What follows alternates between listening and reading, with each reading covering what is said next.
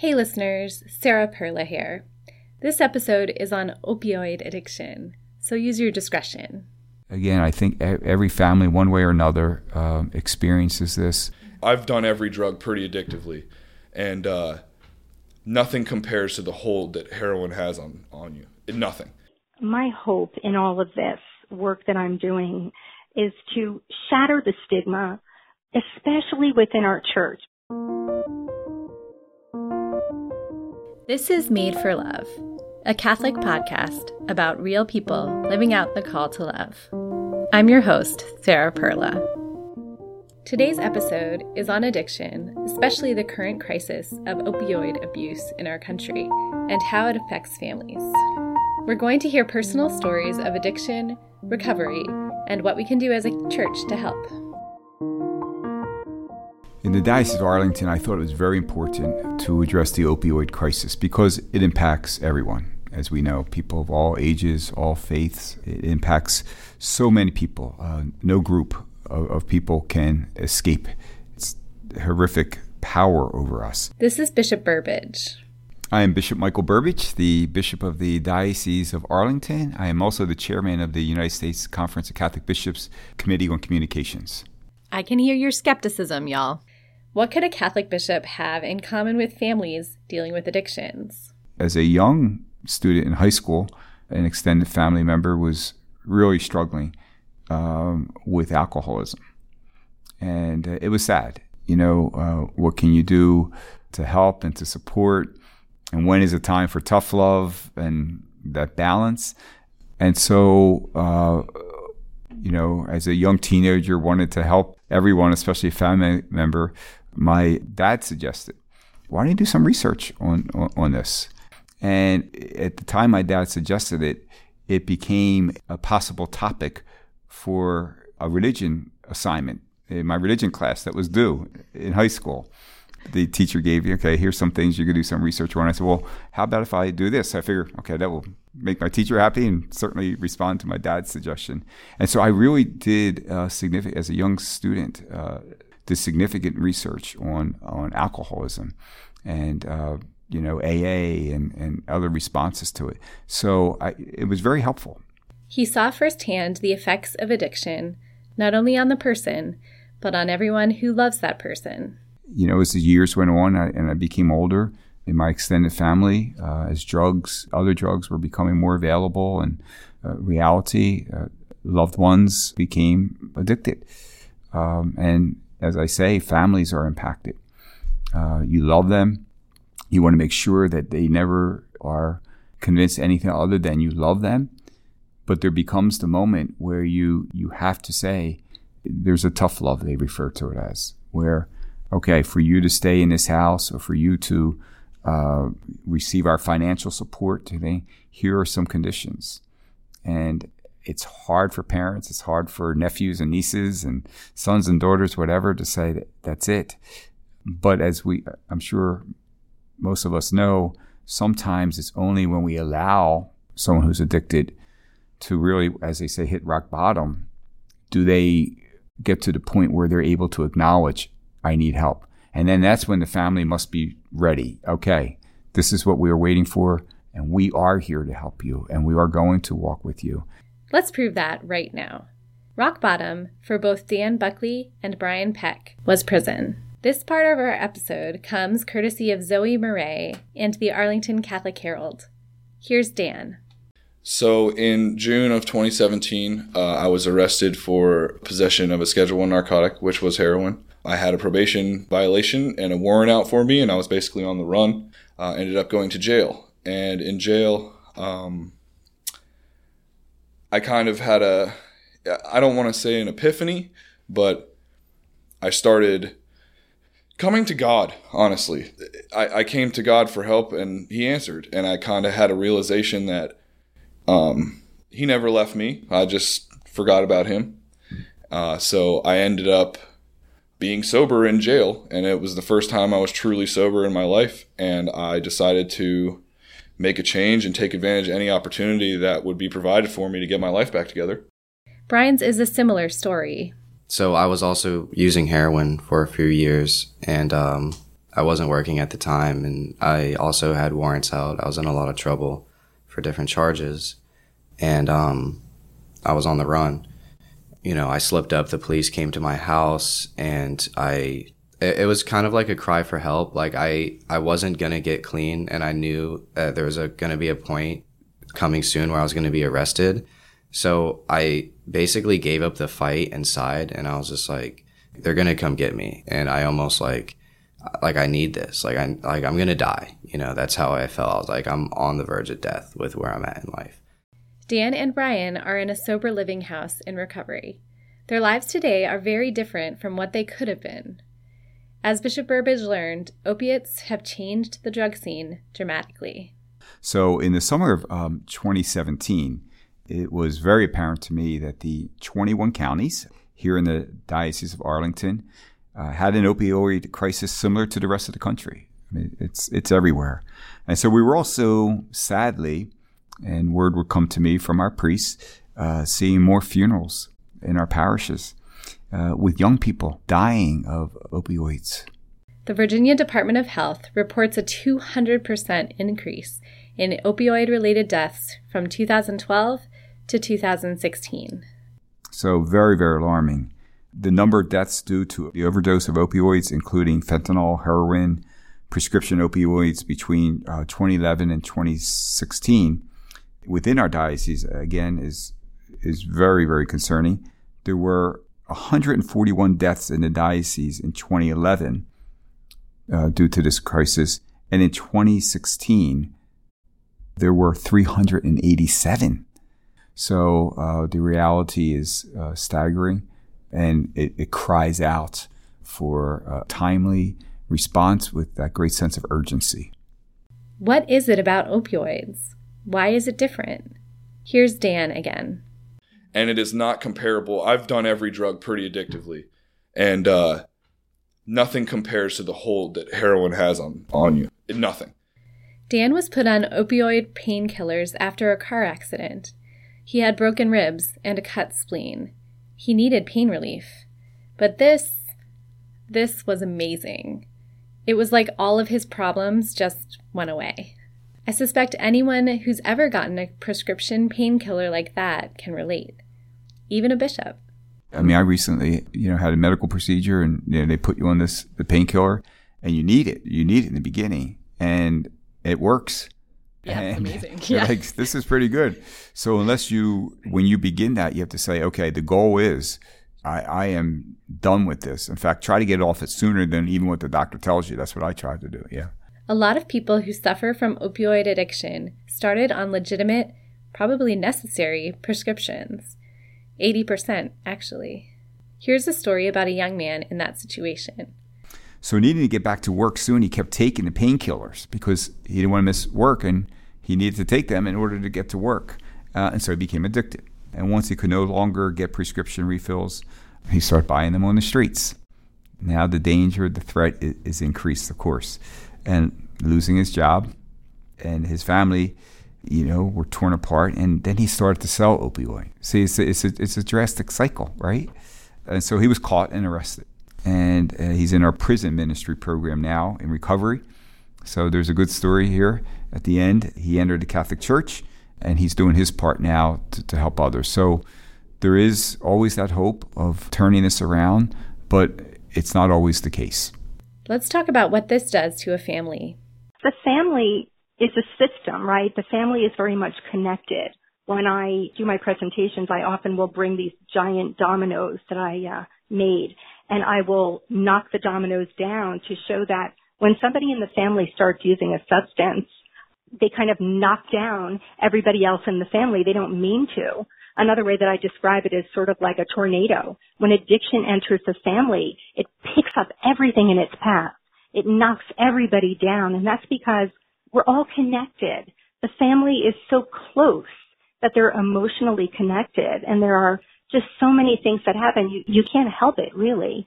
Biologically and psychologically, there are so many things that happen.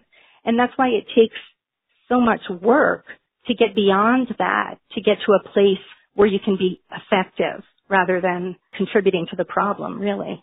This is Nina Marie Corona. My name is Nina Marie Corona. I am the creator and facilitator of the We Thirst series, which is an educational uh, retreat style program on addiction from a Christian perspective. And I'm also the uh, founder and executive director of A Fire, which stands for Active Faith Implementing Release in the Epidemic. And that's sort of the action program that evolved out of the We Thirst series. About 10 years ago, Nina's daughter was a senior at a Catholic high school, just a few weeks away from graduation. She became exposed to pills by one of her classmates. And she kind of rapidly spiraled into addiction and uh, uh, it switched to heroin addiction at some point. Nina didn't see any signs of drug abuse until she looked at her daughter's Facebook page. I mean, I just, I panicked. I knew nothing about drugs. I did teach my children everything about drugs that I did know as they were growing up. I was a Girl Scout leader. Uh, I, I kind of showed them pictures of people who had mouth cancer. I did all of those things. Uh, I'm sure I taught them, I gave them books and things like that, but I never really thought this would happen and I, I didn't know anything about it. So I just went into a panic and I probably did a lot of things, you know, in retrospect that I shouldn't have done, but we were just trying to save our daughters. I never thought it would happen is probably the common theme for families who have to face addiction. And, and we really didn't know where to begin. I think one of the first things I did, believe it or not, truly was go to a priest friend who told me to go to support groups. And so I think I may have started right from at some point right in the very beginning with an Al-Anon support group, which is a 12 step group for family and friends of those who are suffering from addiction. Often it is the parents of someone struggling with addiction that show up at the parish or diocesan door for help. I talked to uh, a mother who lost her son uh, recently despite his involvement with several programs, uh, he finally overdosed, you know, in and out of programs and trying his best, uh, you know, trying, he, he wanted to free himself from this. But the ones who come forward are probably just a small proportion of those who are struggling. There's a terrible, terrible amount of guilt. Parents go through the stages of grief, even if the child is still alive. I think the first thing I felt was guilt what did I do wrong? And I would, I probably still do that, truthfully. You know, keep thinking over and over again in my brain, could I have done this? Could I have done that? So guilt. And then there's self-blame. Uh, there's a great deal of shame. There's anger and resentment. You know, when you start thinking back of all the things you did for your children and then you start wondering, well, how can they do this to me? And then, like I said, there's a great deal of grief, you know, at the loss of what you thought would happen and, and what should happen. Emotionally, uh, families are are being drained, wanting to do everything to help their loved one and feeling so inadequate. Brian Peck was forced to see this pain up close. I put my mom through a lot during my addiction. Um, I really, really did a number on her.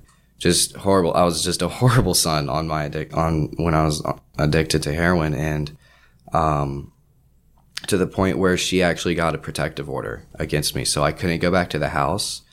She was afraid that she would come home from work and I would just be dead in my bedroom. And I realize now that was actually a really good possibility. Brian's mom had to set up that boundary for herself. That is a hard thing to do. It's so complex. If it was that simple, there wouldn't be a bunch of hopeless, you know, people running around stressed out. I mean, it's it's very complex. Parents, siblings, Everyone has to find a way to cope with an addicted loved one, and sometimes that can lead to more trouble. Either the siblings or the parents start using substances themselves, never intending, of course, to become addicted, but maybe at night they start to have a glass of wine because they're so nervous and so stressed out over the horrific things that are happening and before you know it they become addicted so i've seen i've seen that happen it affects every relationship in the family perhaps especially the parents' marriage?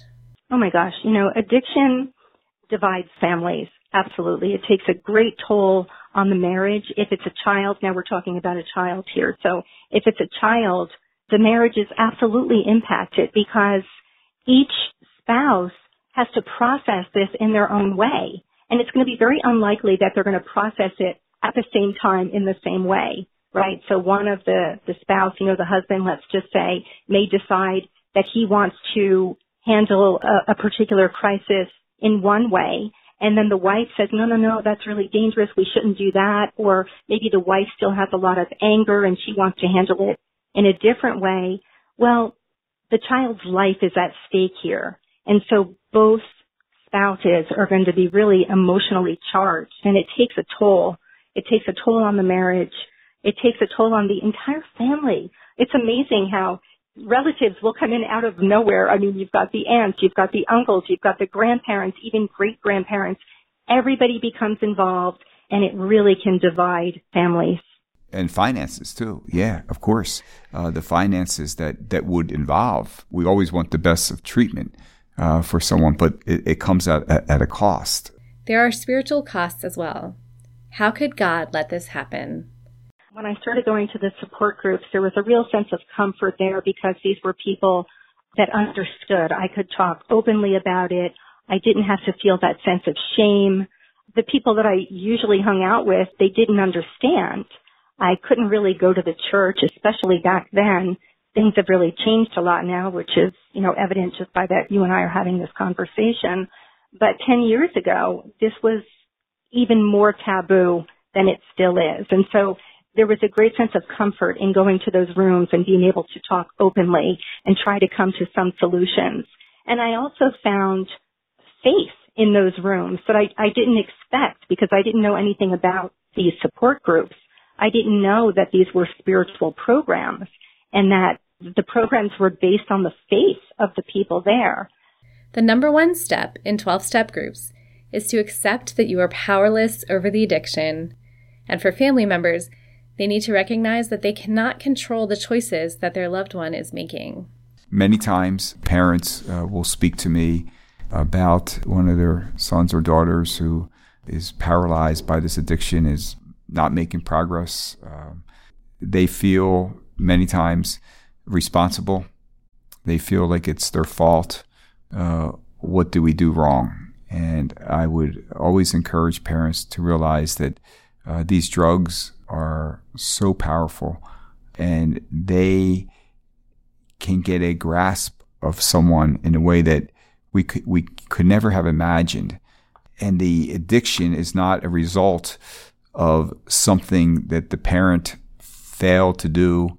It's always a certainly a combination of factors. We know that uh, sometimes certain people are prone by their own makeup to become dependent uh, on, on such drugs, parents cannot put on their own shoulder, you know, that responsibility because no parent is perfect. Uh, we all make mistakes throughout our family lives and wish we could have said something different or, or but the, the addiction to opioids is not because of one thing that ever occurred or didn't occur.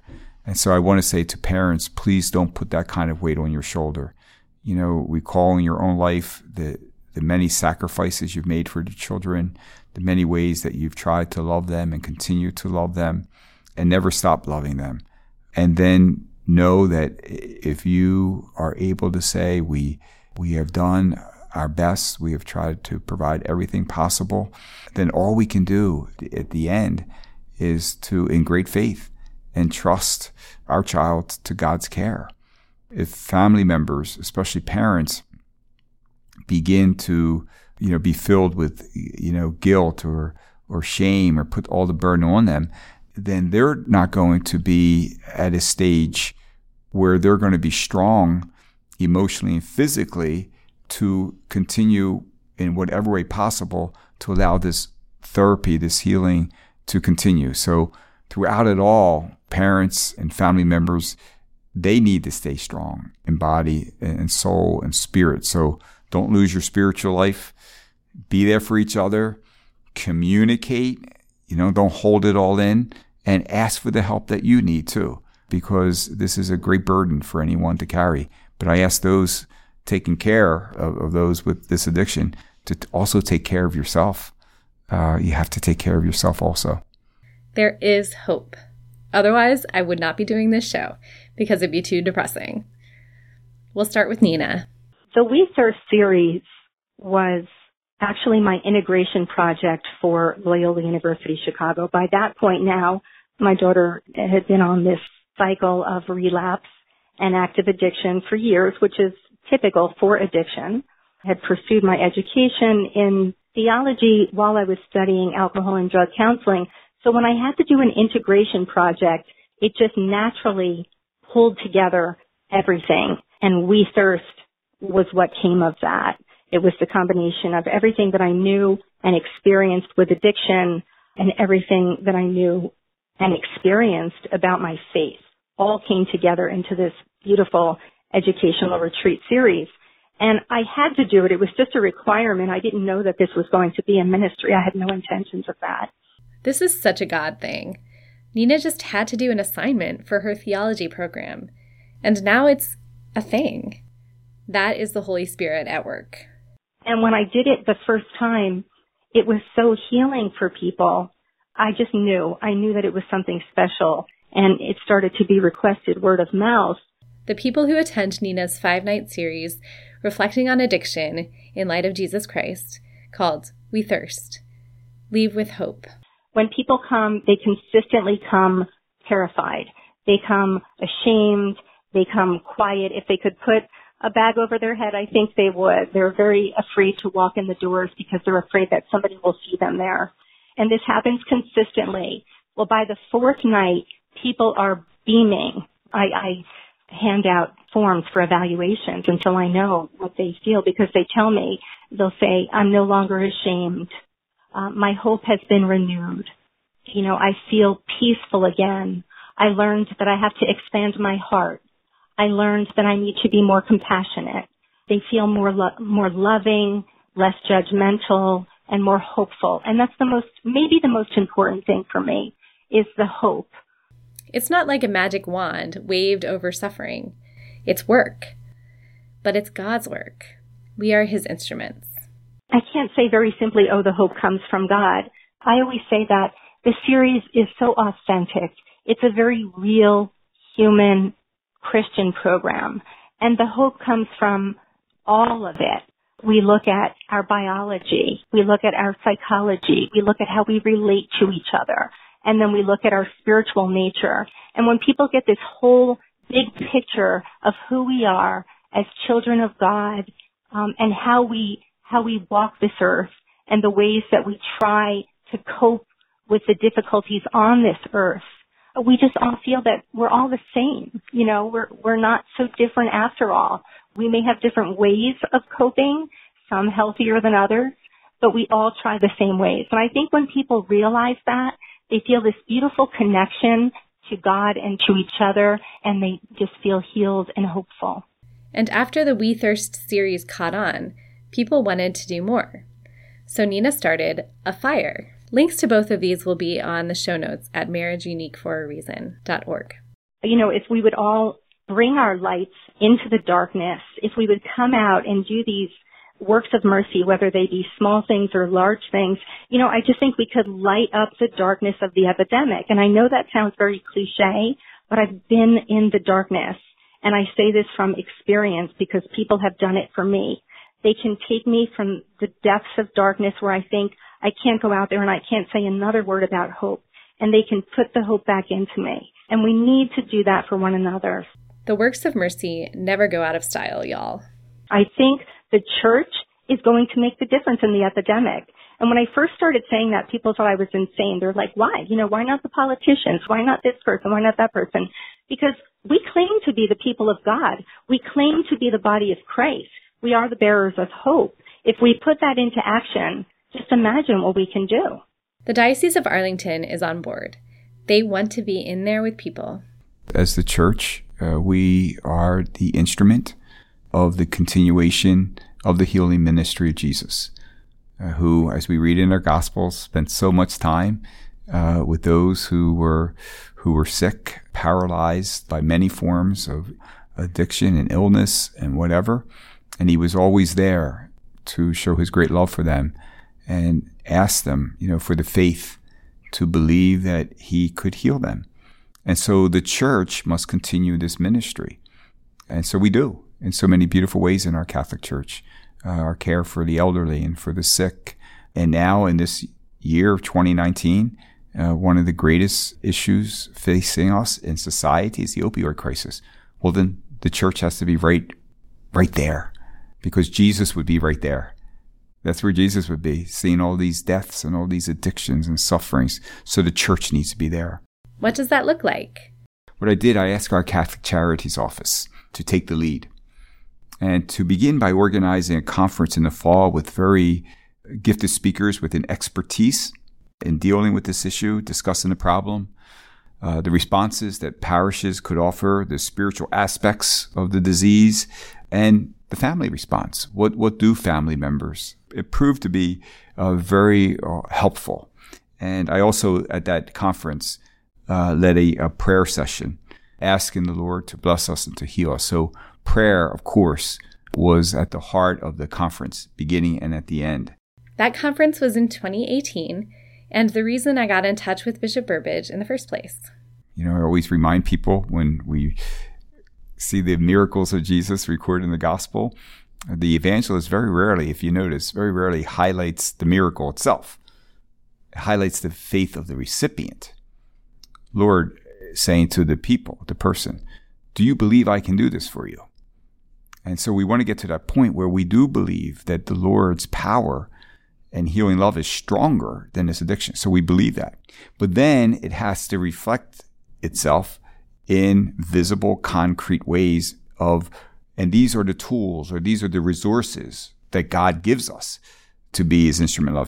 So, for example, there are Catholic Charities mental health clinicians in 17 parishes scattered throughout the diocese, not just one office.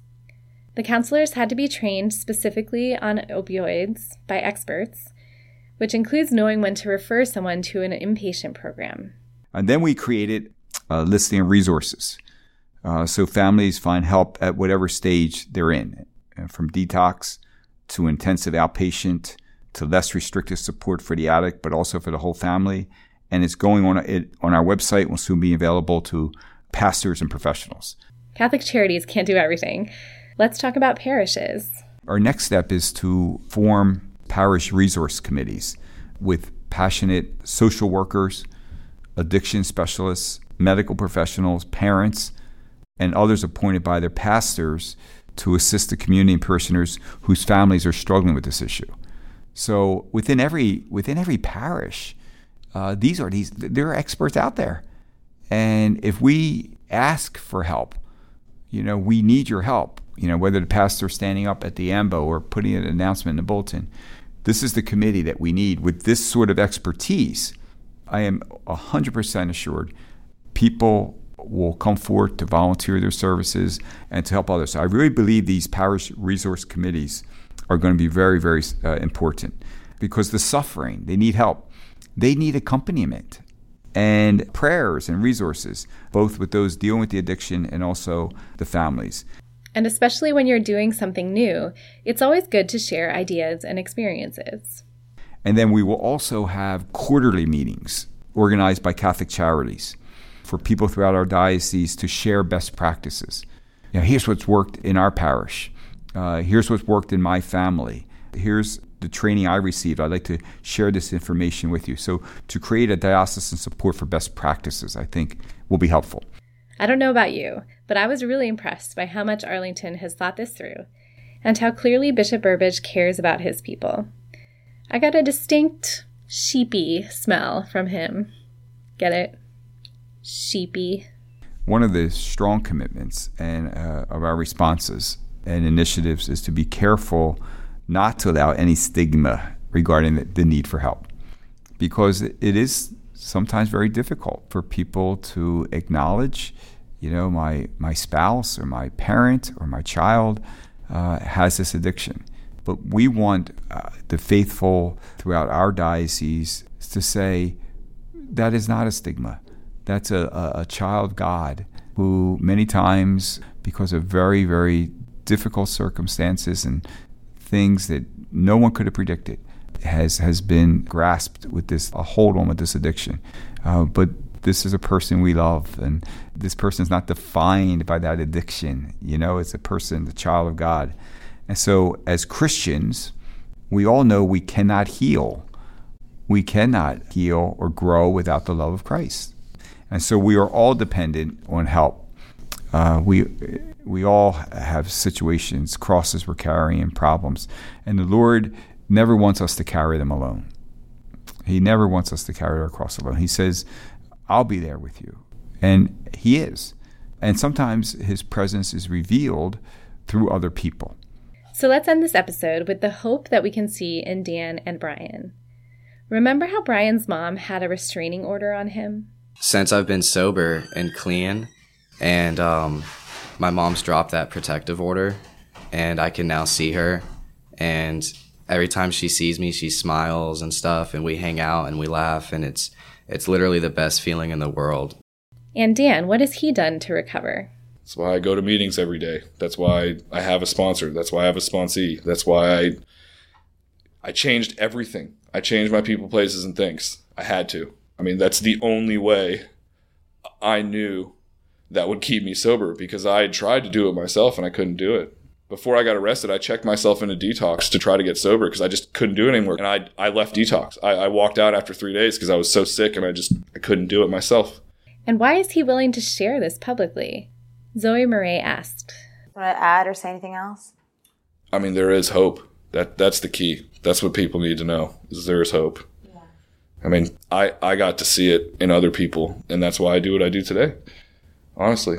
I think that would have been very beneficial to me to see somebody that had come out the other side, kind of like we're doing right now. It would have been so beneficial because I would have had hope. And here's the thought you don't hear every day. I can honestly say going to jail saved my life. There's so much more to say, but as usual, this is just a little encouragement to get involved and help where you can. To end, here's how Nina feels about interviews. This is just the most awkward thing on the like. I'm, I cannot believe I'm sitting here talking to you. Like this is unheard of. If you like what you've heard today, please support this project by sharing it with your friends, subscribing to Made for Love on iTunes, writing a review, or commenting on the show notes at marriageuniqueforareason.org. And be sure to follow us on Facebook and Twitter and all those things. This is essentially a one woman production, so yours truly did everything, with the notable exception of the music, which was composed and produced by Michael Taylor. Hello, this is Michael. Thanks for listening. Thanks, everyone.